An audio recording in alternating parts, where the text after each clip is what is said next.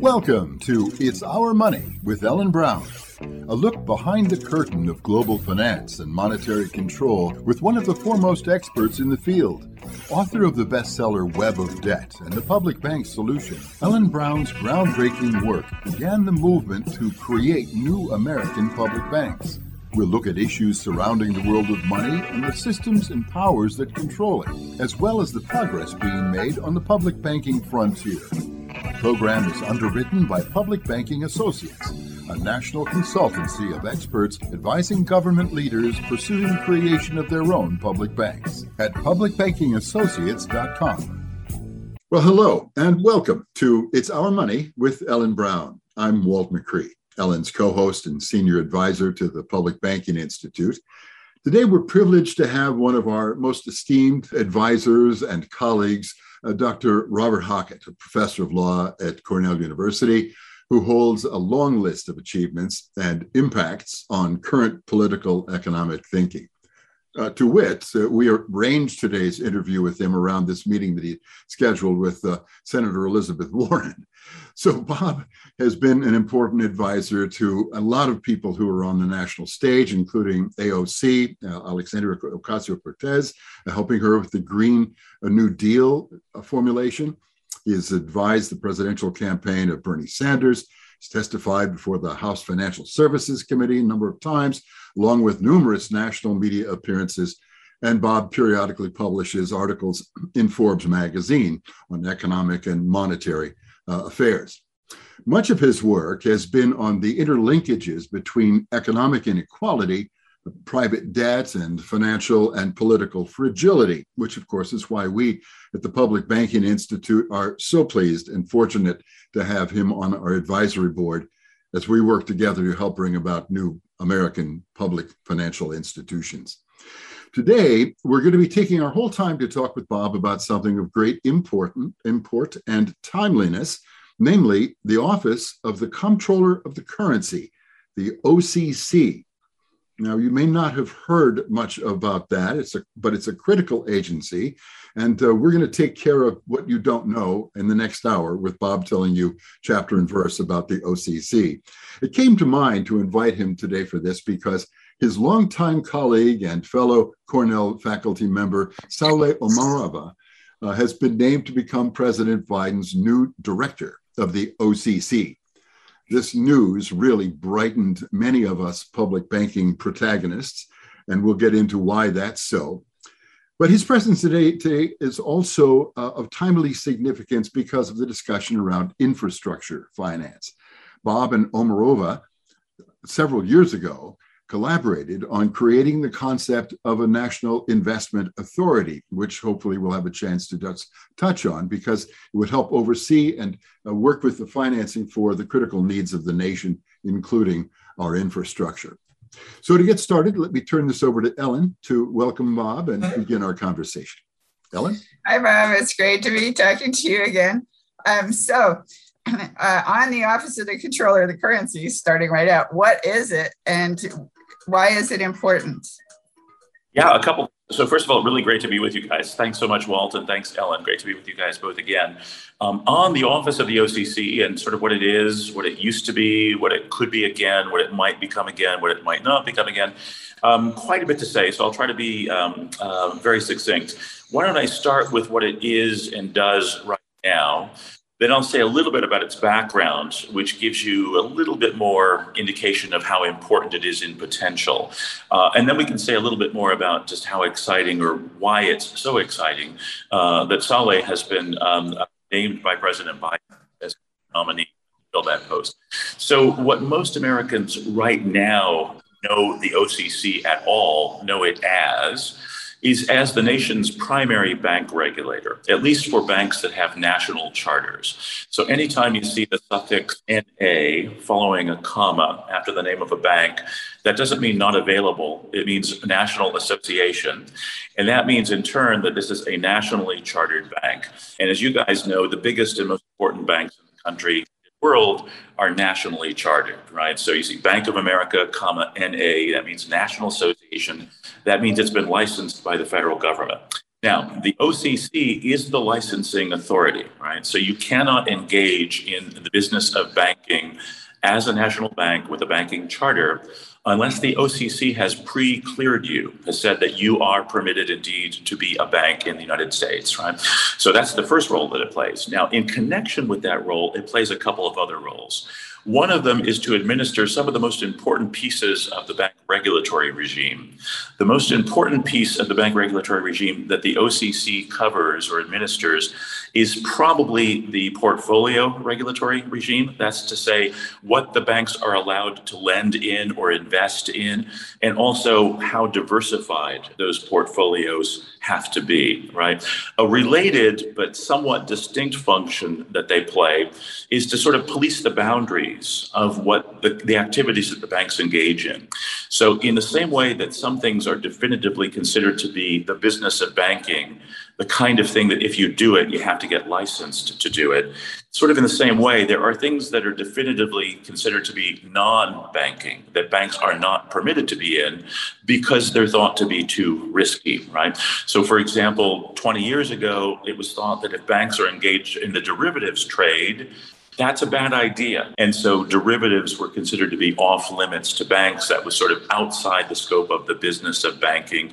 Eventually, the OCC allowed that to happen, which actually ended up being harmful for the banks. And one of the things that Saule, by the way, is best known for is for her very painstaking work in how it came to be permitted for banks to engage in the derivatives trade. That all happened through the OCC. And she was highly critical of the OCC at the time, especially Julie Williams, uh, who was the sort of last OCC head who was kind of I think you might say, friendly uh, to banks getting sort of out of their traditional fields. Um, so, in, in, a way, uh, that particular role of the OCC is especially important or especially relevant insofar as we're talking about Saule as a possible appointee there. But in any event, just to set that aside for the moment, that's the sort of primary role that the OCC has now. It charters national banks it administers the regime pursuant to which we regulate what they invest in, and it polices the boundary between banks and non-banks, telling us what banks are permitted to do and what they're not permitted to do. Okay. Now, when it comes to the history here, this is something that you guys will be especially able to understand and appreciate uh, in a way that most other won't. But it seems to me it's important that more people come to appreciate this because you guys are very you, your, your very identity as public figures in a sense is associated with the role that banks play in making the money supply the national money supply the role of the bank regulators is a monetarily important role too right and in fact the office was actually created at the same time that our national currency was created. This also is going to have some nice resonances with current affairs, in particular the crypto space. Um, so, as you guys already know the history, but just for the benefit of, of our viewers and, and listeners, before the Civil War, before the 1860s, there was no national paper currency. What there was was paper banknotes that were issued by private sector banks, often referred to as wildcat banks and hence these paper notes were often referred to as wildcat currency.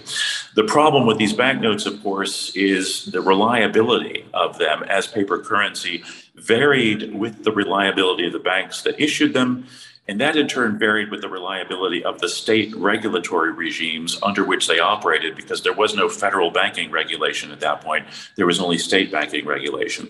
Now, during the Civil War, this became quite clearly untenable because values of currencies were always fluctuating wildly relative to one another and relative to the goods and services that you could purchase with them. Sounds a bit like crypto, doesn't it? Cryptocurrencies today constantly varying in value relative to goods and services and relative to one another. So, what Congress did in the 1860s was in rapid succession to pass three bills. One was the Legal Tender Act, one was the Currency Act, and one was the National Bank Act. Those three were a trio. There's a reason that they were all passed at the same time. But without getting tedious, I'll just focus on the National Bank Act part here. The National Bank Act gave us a system of federally chartered banks, the national banks or NAs, that we find with us to this very day. And it created a chartering authority within the Treasury Department called the Office of the Comptroller of the Currency. And you might wonder, well, why was a bank regulator called the comptroller of the currency? Well, it's because of the bank's connection to the currency itself, which again is something that you guys know well and have been trying to educate the public on for many years, but which the public, many members of the public still have to hear about and still have to learn.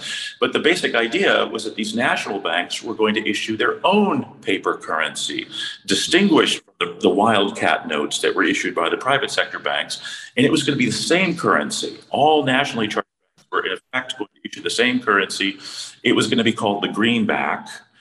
That's the same green that we find in today's dollar. That was, in effect, the first paper dollar.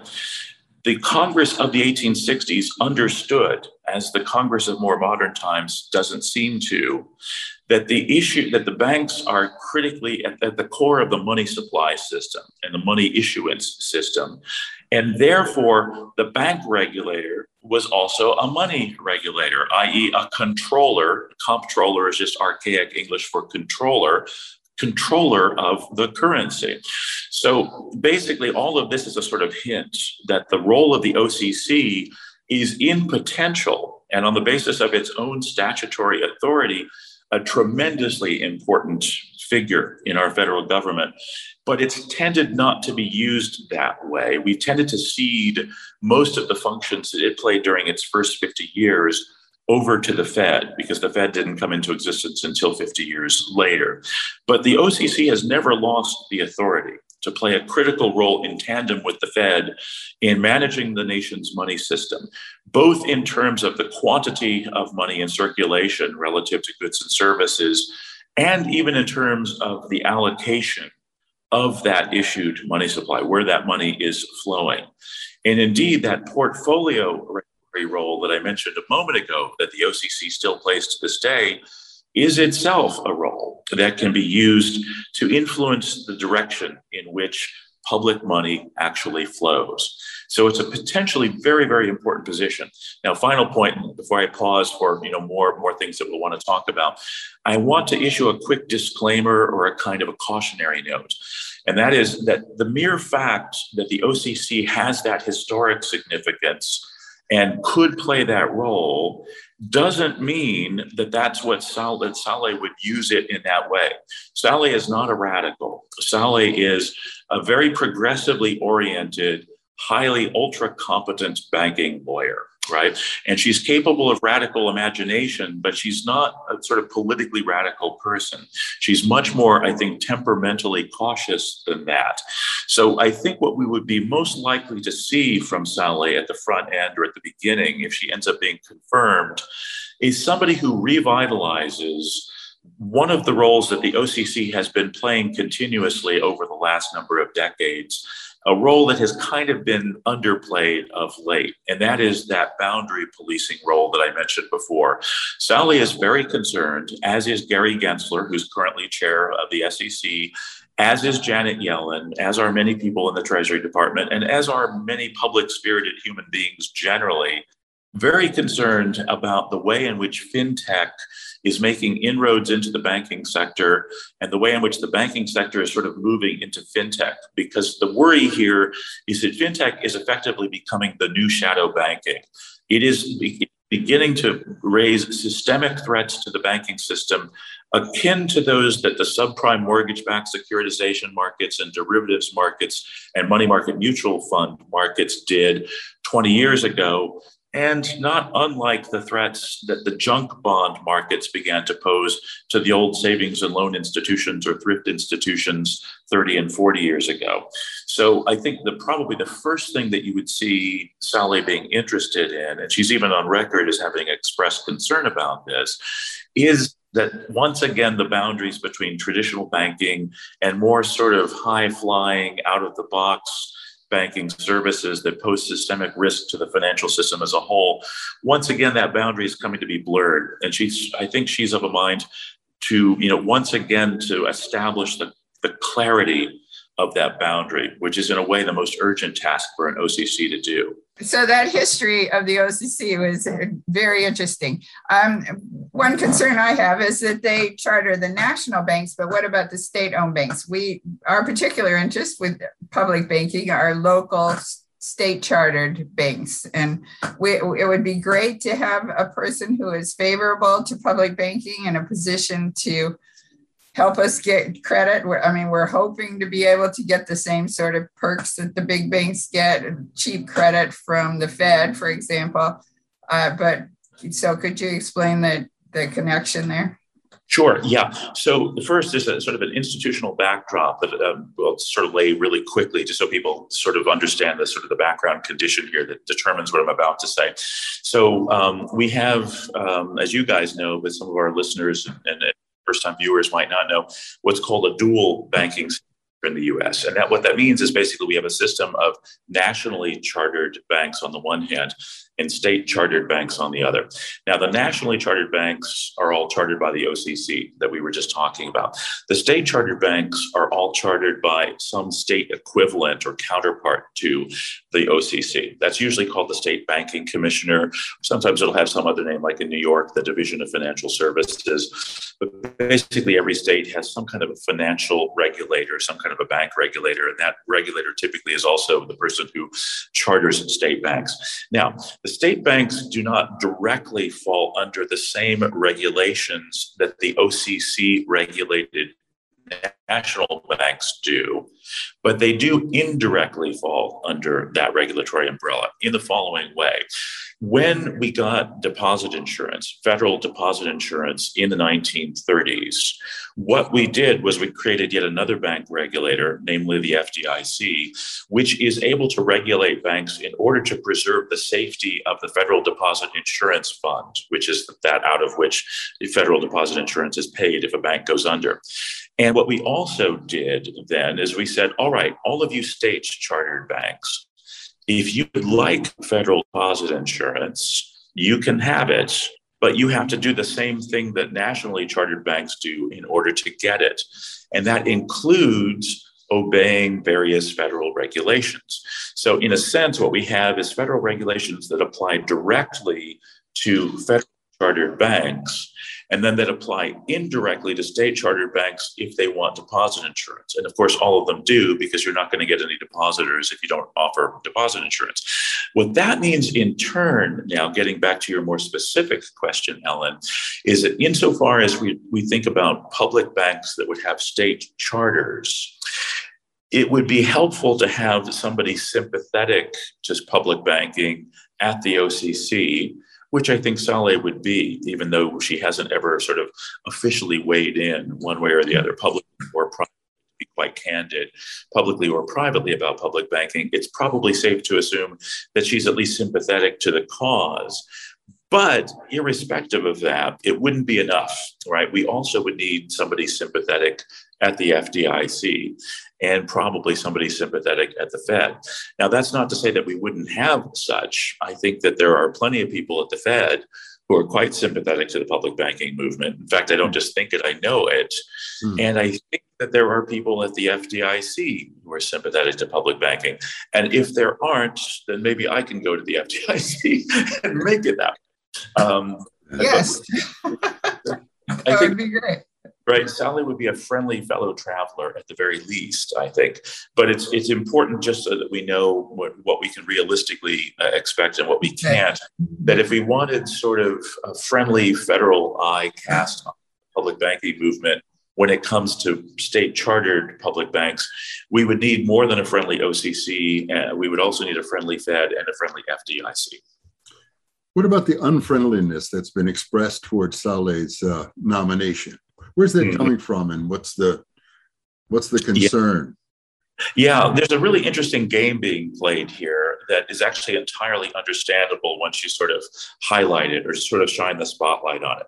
So all of the people who are usually behind shadow banking in the first place, right? The same wonderful people who brought you shadow banking in the lead up to the 2008 crash, who pushed to allow banks to engage in derivatives trading, who pushed to allow banks into the mortgage securitization markets, who pushed to allow banks to acquire or become involved with money market mutual funds and so forth.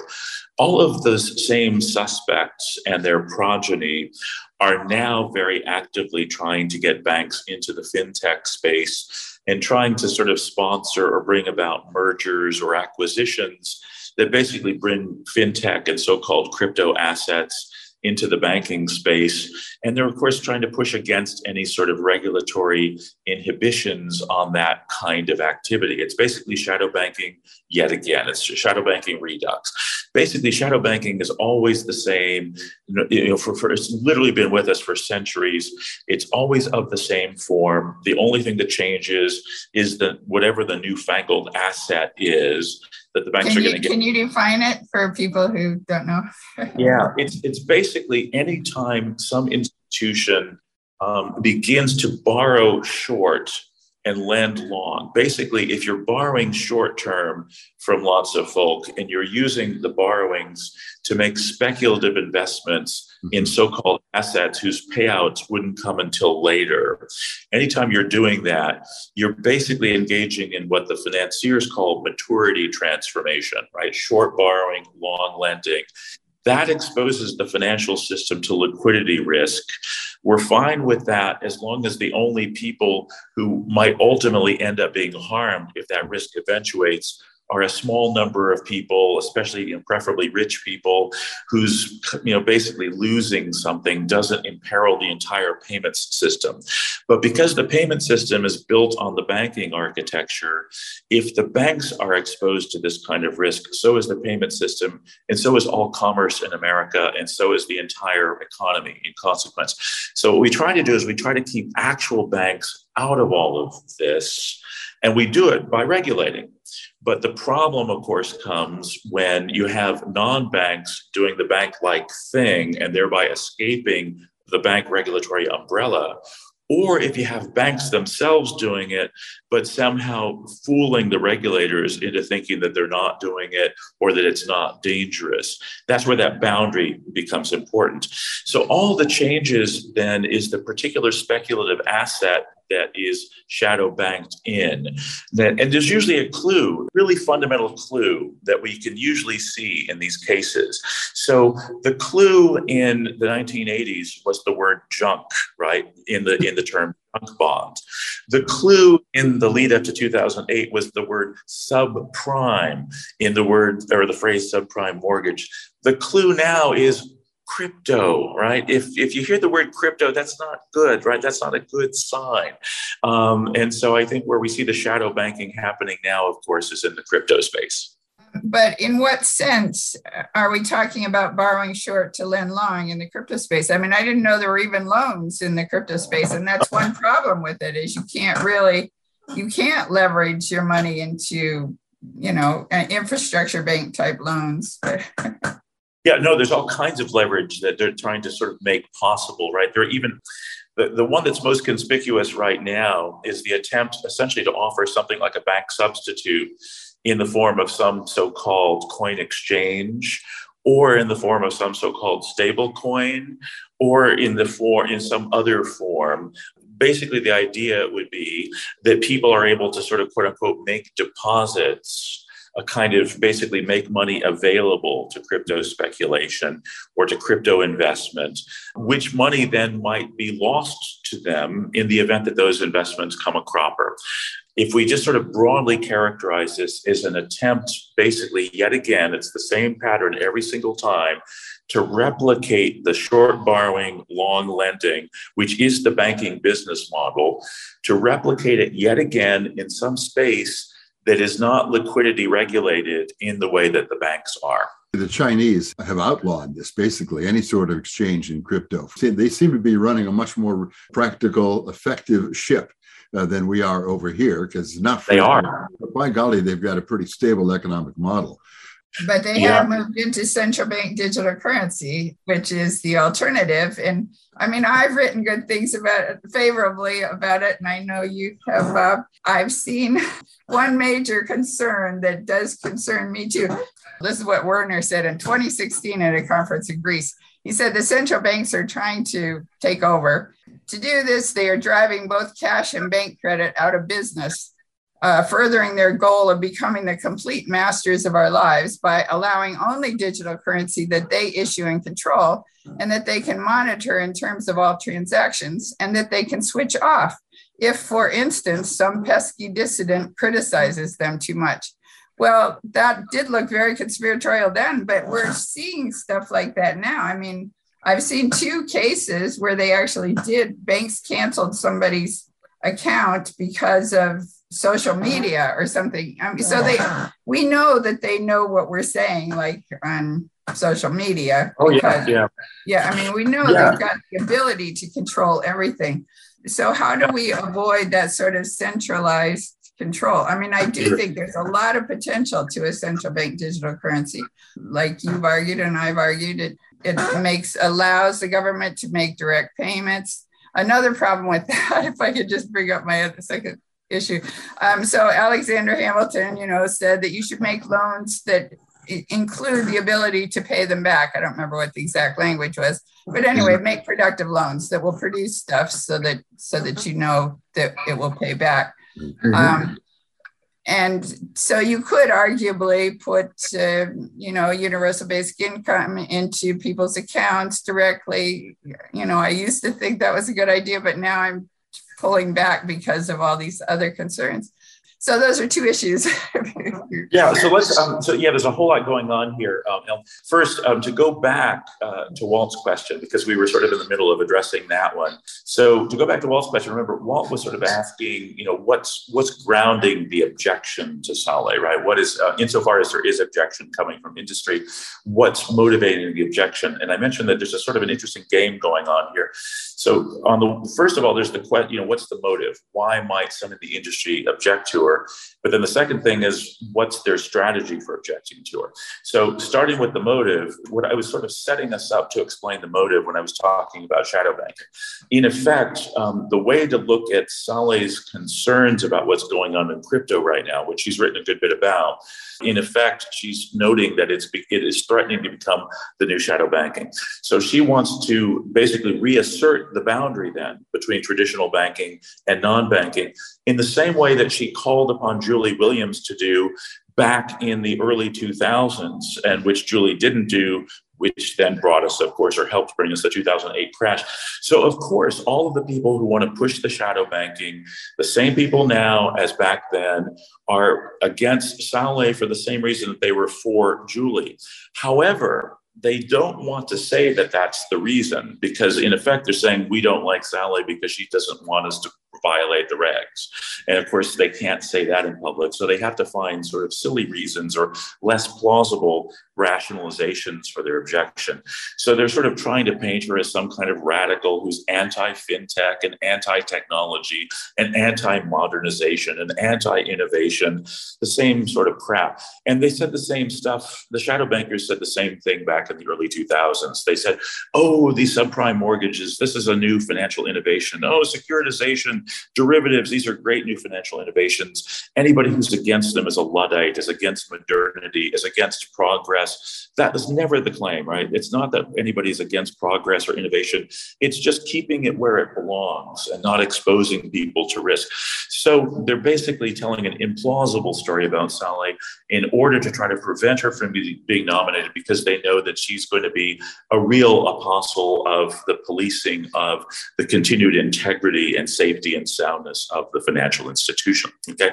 Now, turning from there uh, to CBDC, yes, Ellen, it's right. The, the, the, the PBOC uh, is one of the leading central banks worldwide when it comes to um, developing CBDC, but it's not the only one, uh, and it's certainly it's far from the only one that's moving forward on this.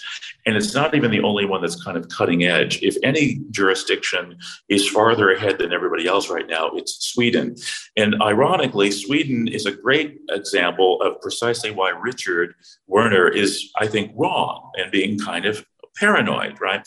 So, as you might, I don't know how many of the details you know of the e Krona project, but what Sweden decided to do, this is some years back, is they noted that people were already moving away from paper money anyway. They were already beginning to use all of these digital apps on their iPhones, their smartphones, other smart devices, and the like. And so they were getting concerned that it was going to be difficult actually to manage Swedish monetary policy because most of Swedish monetary policy was conducted through the main, the, the traditional banking system. So they thought what we really need to do is digitize the krona so that basically we can still be operating in the same payment space that people are moving to right now. On the other hand, we don't want in doing that to sacrifice the sort of privacy interests and the personal autonomy interests that paper currency, traditional paper currency, allows for.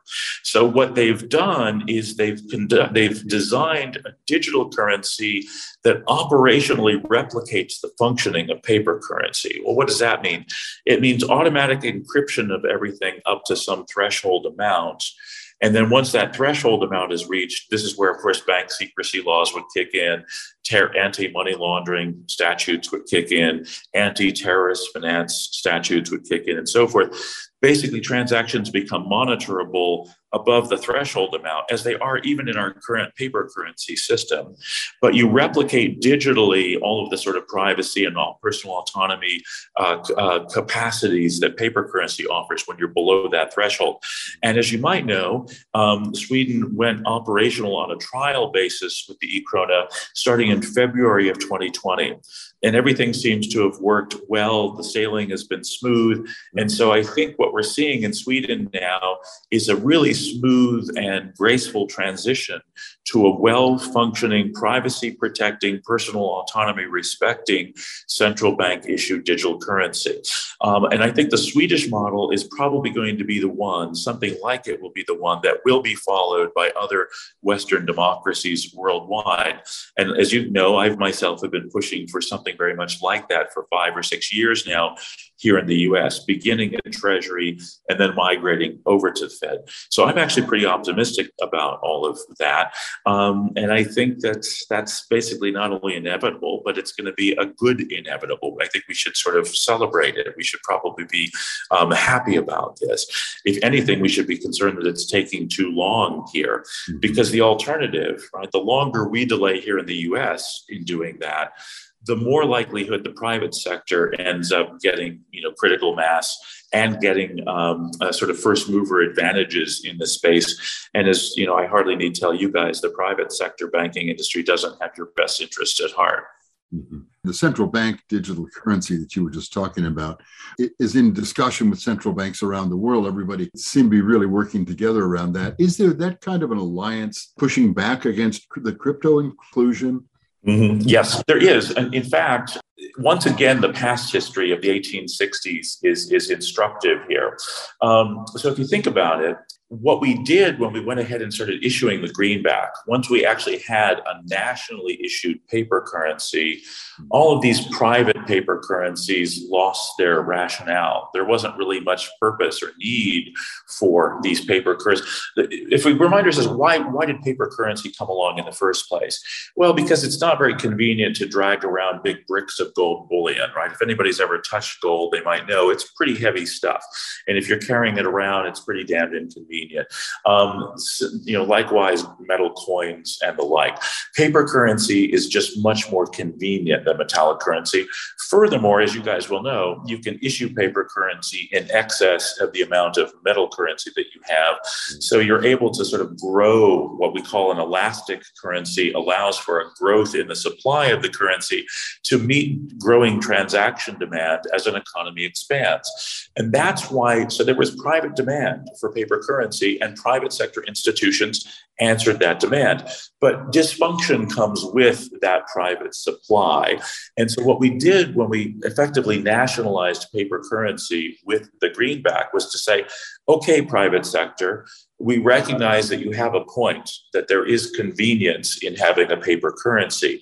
On the other hand, leaving it private is dysfunctional. So we're going to have a public paper currency. Well, we're in exactly the same position right now. There is a lot to be said for the digitization of the payments infrastructure.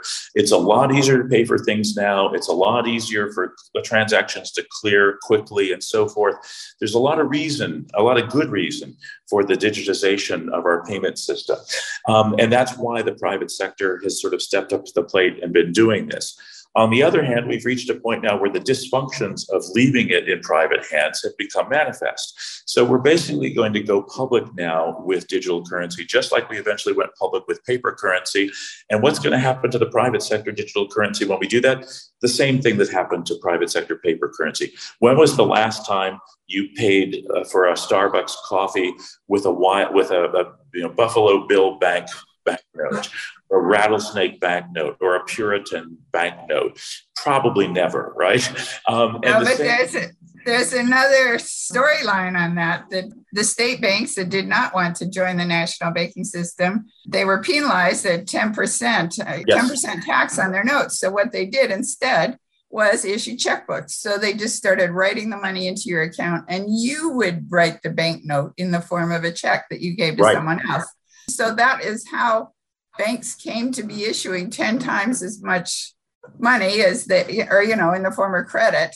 I mean, it's the same system we have now. It's our digital system. Yeah, yeah, so, yeah. Yeah. One, another objection I've seen or concern about a central bank digital currency is that everybody's going to want to move into the central bank. It's more secure. It can't go we're not going to have bail-ins or bailouts or you know we don't need any of that because you've got the the fed right? I mean the deep pocket of the fed to back everything up so that's good.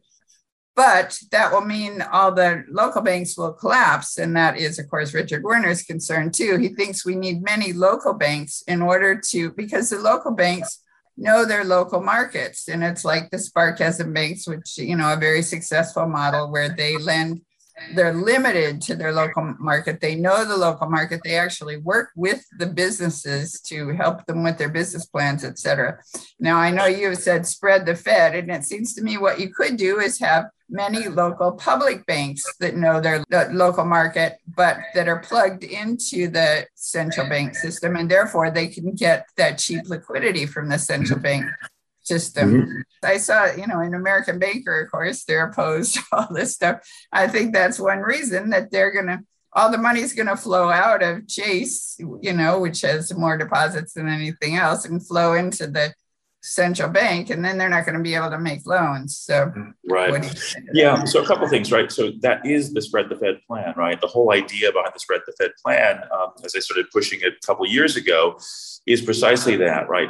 Just because depositors might hold their deposits on the liability side of the fed balance sheet doesn't mean that the assets generated have to be generated directly by the Fed. The assets generated only have to be, quote unquote, discounted by the Fed, i.e., basically owned or held by or purchased by the Fed. And all the Fed has to do then is impose criteria of eligibility for discountable loans.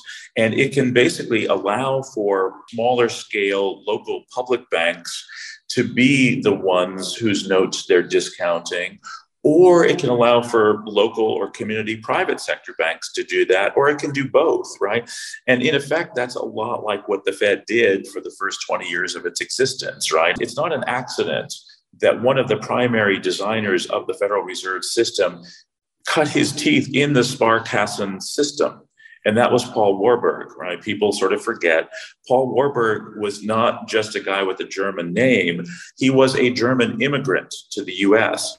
And the two primary architects of the Federal Reserve System were Paul Warburg on the one hand and Carter Glass of Glass Steagall fame on the other hand.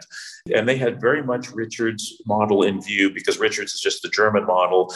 The German model, in turn, is just Alexander Hamilton's model because, as we know, the founder of the German model was Friedrich List, a development economist of the 18th of the 19th century, who basically thought, "Hey, this Hamilton guy's got it going on. Let's do the Hamilton thing here in Germany." So this is basically the whole Fed model is Hamiltonian by way of Germany, right? So Hamilton influences the Germans. The Germans then influence the creation of the Fed. And the whole idea was for the regional Federal Reserve banks to discount paper issued by or lent by smaller scale private sector banks only for productive purposes, right? Which is the Hamilton thing again. They have to be in effect, in effect, liquidatable by actual productive uh, projects, right? Um, that was the whole model, and the whole spread the Fed idea is just to say, look, let's revitalize that. Let's do a 21st century version of the same thing because that's where we went astray. So, um, and and none of that is in any way undercut or diminished by the idea of a CBDC. All we have to do is remind people of something, a very basic accounting principle, which is that the liability side of a balance sheet is not the same thing as the asset side of a balance sheet, even if they have to equate, right?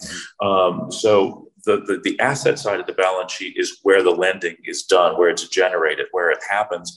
And that could be originated by, or it can be gate kept by private sector, local banks, or by public banks that operate locally, who, just as you said, Ellen, and just as Hamilton would have said, understand local conditions, understand um, a plausible, viable business plan or production plan, and can distinguish it from a merely speculative operation in a way that Chase Bank either can't or has no interest in oh, doing. right. right? yeah. yeah. The, the other model that Werner likes, besides Germany, is the Chinese model because they also let all their provinces set up their own local banks.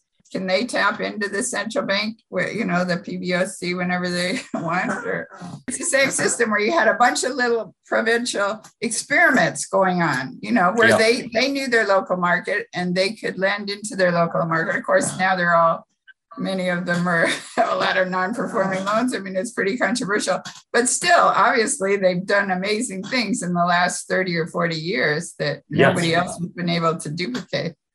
I've been telling, you know, it's sort of uh, this is this is part of an part of a, a, response to your question, but there's also more response to make too. But the beginning of a response is just as a sort of aside to note that I've been telling my students for 15 years now to watch the PBOC if they want to see what a really sensible central bank would do because even you know during the period when greenspan was still the chair of the fed and during the period even in the early days of the bernanke fed the fed was not doing nearly as much as the pboc was doing to act preemptively to prevent a real estate bubble from becoming a, a nationwide financial calamity. As you know, China, of course, this always comes with, with rapid growth, but China has had serious difficulties associated both with uh, commercial real estate bubbles and with residential real estate bubbles.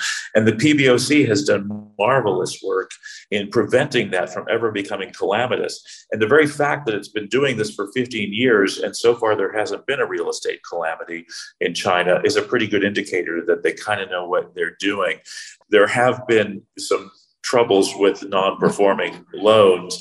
And the question is you know sort of how do you deal with those in a manner that on the one hand liquidates but on the other hand doesn't spark crisis or chaos?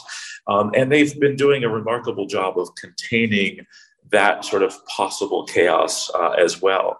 And it's partly by being discreet. It's partly by being regulatorily strong, basically making clear that you don't want to mess with the authorities, as Walt kind of diplomatically suggested a few minutes ago. Um, and it's partly just sort of knowing what's salvageable and what's not. And they're pretty good at that. Another issue is how do we get rid of all the debt that we have here? Mm. And it does seem like, you know, if you had a public system, you could just write it off. Yeah. But th- then you would have arguments about that. That might be inflationary. You would have arguments about, well, the, the students got their debt written off. Why didn't I get my credit card debt written off or whatever? You know, so I mean, there'd be a lot of issues to that. But what what do you think about it? How do we how do we get out of all this debt issue without? Yeah, I think there are a number of strategies that might be worth thinking about. If if one is worried about sort of targeting debt reduction to particular sectors like just student debt, but not credit card debt or whatever. One way to get around something like that would be to say, well, what we're going to do is give a partial jubilee to everybody. We, we don't distinguish between categories of debt but instead we just instead of writing it off entirely we reduce it by 50% or 25% or 75% or whatever. That's one possible approach.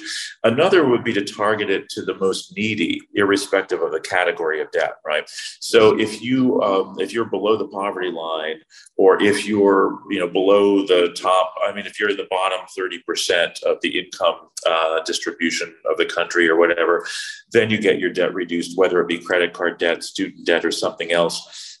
Those would be two ways, I think, of being appropriately scaled so that it would be large scale reduction on the one hand, while at the same time not seeming to play favorites between classes of debtor on the other except with respect to a class that I think we can all agree is most in need of help, which would be those who are not high income um, and are not high net worth.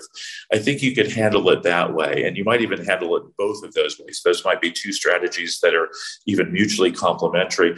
That would leave the, the only objection that would leave then would be the possible inflation problem. But, you know, as we've talked about so many times before on this very program, there are so many ways to keep inflation contained in the event that it should ever actually emerge that I don't think that that's actually a serious worry at this point. It's I don't mean to be cavalier about it. I don't mean to suggest that. So, what can you enumerate the ways you're thinking of?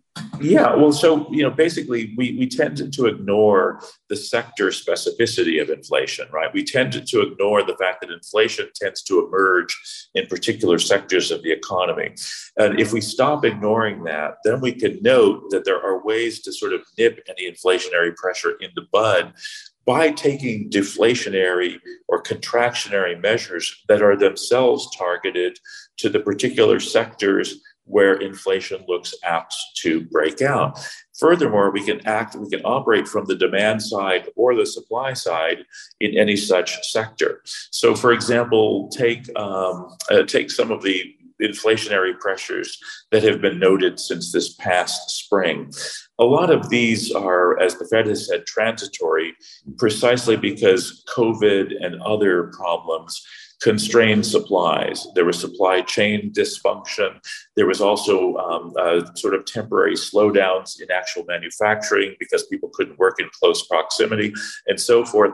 If we actually added industrial policy into our finance regulatory frame of thought and realized that, hey, wait a minute, we can expand production of certain things that are critical supplies in our economy as a whole, we can actually take price pressure off of them by boosting the supplies by actually beginning to sort of publicly boost production, as we did during Second World War. Right?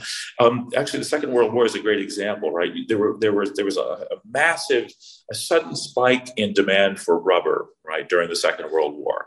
So what did we do? Well, we did two things. Right. First of all, we introduced price controls to counteract inflation in the rubber markets. And second of all, we created a public corporation, not public as in publicly traded, but an actual public sector corporation called the National Rubber Company or something like that. And we actually built a bunch of factories that were publicly owned and they just started producing synthetic rubber massively. And now all of a sudden, inflation in the rubber markets just disappeared in the US. You didn't have any problem anymore. That's a classic case where you operate from the demand side and supply side simultaneously. And furthermore, furthermore, you do it sector specifically. Um, and we haven't done any of those three things in recent decades. We've ignored the sector specificity of inflation.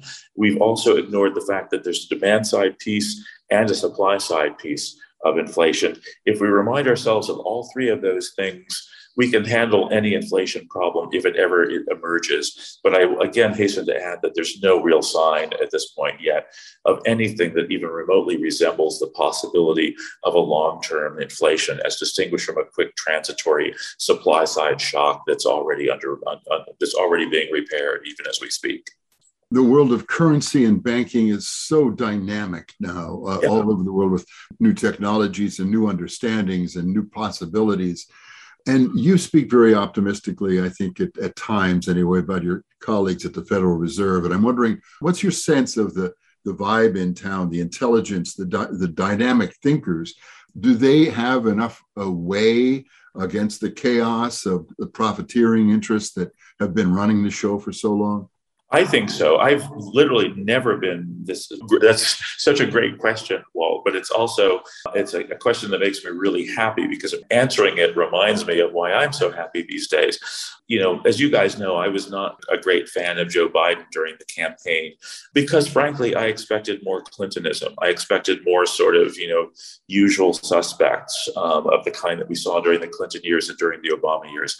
And it seemed to me that that we had reached a critical point in our economic economic history and social history that necessitated something a little bit more foundational or fundamental, something more Liz Warren or Bernie Sanders. And I frankly thought that maybe Liz Warren might be the, the optimal sort of place to be in the sense that it would be quite as fully radical as Bernie, but it would certainly be a, a major step beyond sort of Clintonism, business as usual. I didn't expect that from Joe Biden. But when it emerged last October and November that the people who Biden was listening to were, you know, half of them were people I was sort of friends and, and allies with. And when they even began calling me up to ask for advice from me, I sort of thought, maybe I was wrong about Joe Biden, right? Maybe they have something else in mind.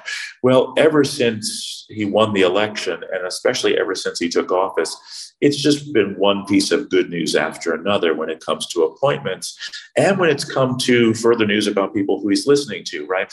So the very fact that Gary Gensler was chosen for the SEC, the very fact that Janet Yellen was chosen, the very fact that Lina Khan was chosen for the FTC, the very fact that um, quite a few other folk of similar caliber were chosen to work in the White House itself, including Lisa Cook, for example, and Brian Deese, for example, um, and of course Jared Bernstein, right? People like that.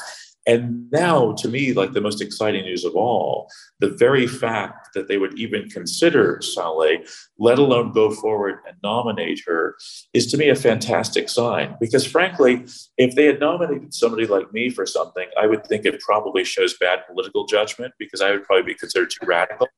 But Saule is like perfect because she's as as as, as she's as progressive as you can get without being, you know, dangerous, so to speak. I think Saule is a perfectly reasonable choice, right? She did work in the Bush administration, after all. She worked in the Bush Treasury Department. Her mentor at Davis Polk, which is a very pro-bank law firm, was Randy Quarles, who's of course on the Fed board right now as a Republican appointee. She's not dangerous. She's just reasonable. She understands and is also very forcefully forceful in her understanding and in her willingness to act on her understanding that the banking sector has to be the banking sector, not the shadow banking sector, right? right? But in, in, any event, um, I think I can't imagine a better pick. If Bernie had become president, and if I were, let's say I had some advisory role in the Sanders administration, and Bernie said, Oh, who do you think should be the OCC? I would have said Saule Omarova without, you know, hands down question, because uh, she understands. She you couldn't pick anybody who knows this stuff better than she does, or who's more competent than she is. You couldn't pick somebody who's more sort of devoted to the public good than she is. She knows what's what. She's not a kind of crazy, wild eyed mad scientist. She's not going to do something crazy. So I think, couldn't imagine a better pick. Uh, and the fact that Joe Biden picked her, again, it's just further confirmation that this guy is going to be the most transformative president that we've had since FDR, much more transformative even than LBJ. Interesting. And just one more seat, uh, and that's the Mr. Powell's uh, position. Mm-hmm. Uh, do you yeah. think you might find a, be looking for some somebody to play golf with? I don't. I think I think what's going to happen is the following, and I frankly actually think it's not a bad thing. I think it's actually a good thing. I think Powell will be reappointed.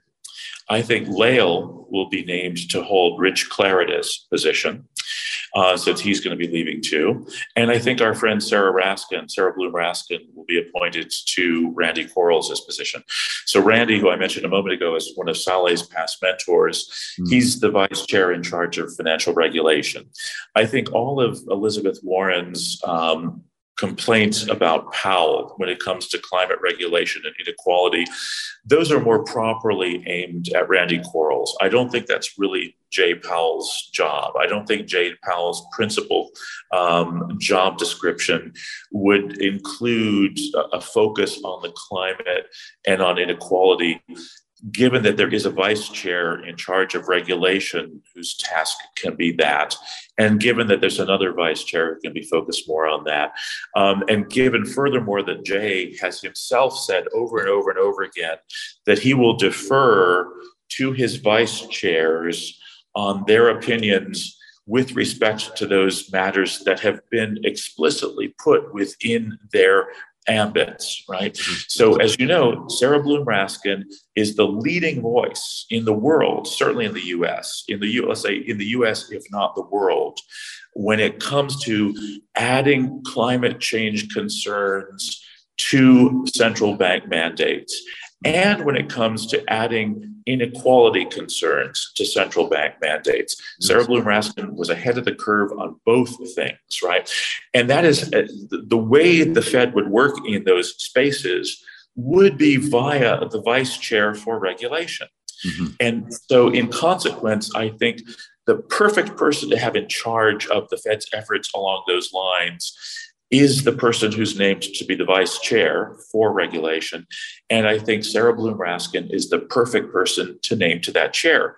I also would bet good money that that's precisely what Joe will do. I would bet you that President Biden will nominate Sarah for that position.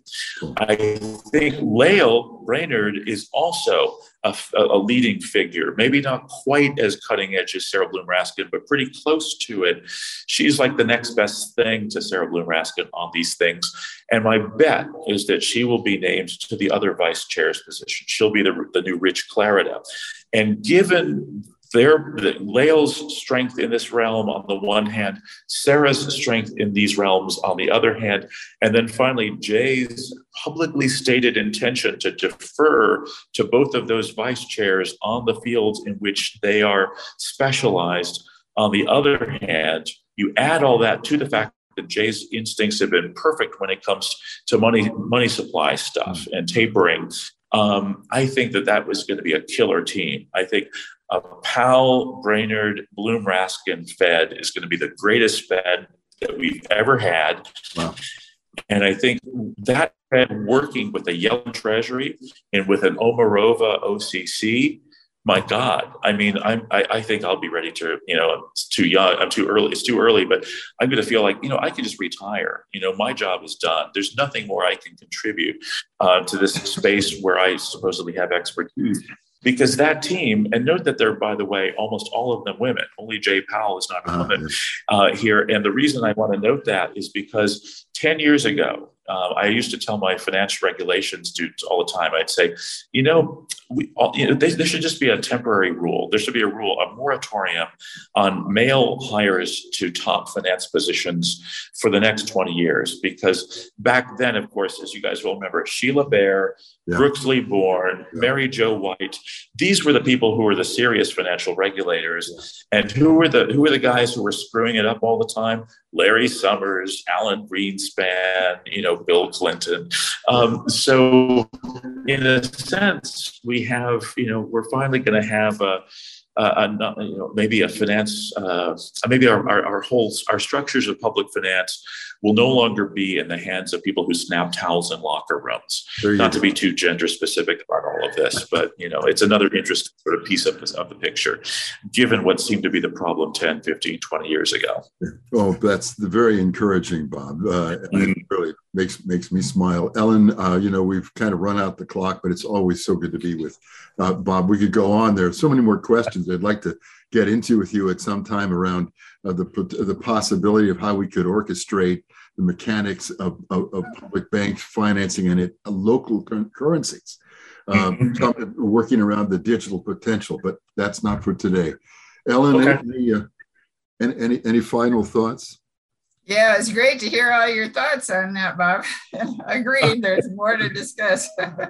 Great. Yeah. So, well, of course, as you guys know, we we we, we three do this a lot, and I'll, I'll look very much forward to the next one.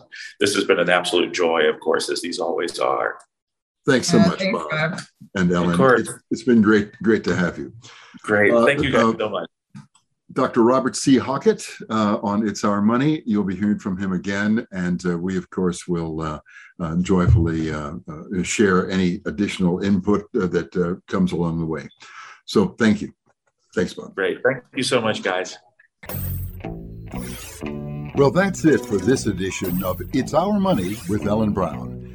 Our thanks to our guests, our sponsor, Public Banking Associates, and to you for listening.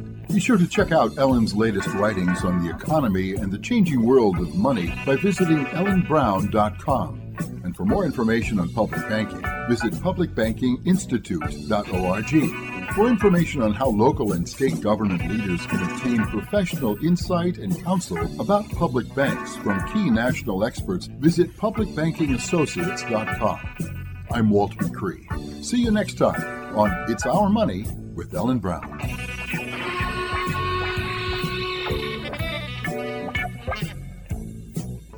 money.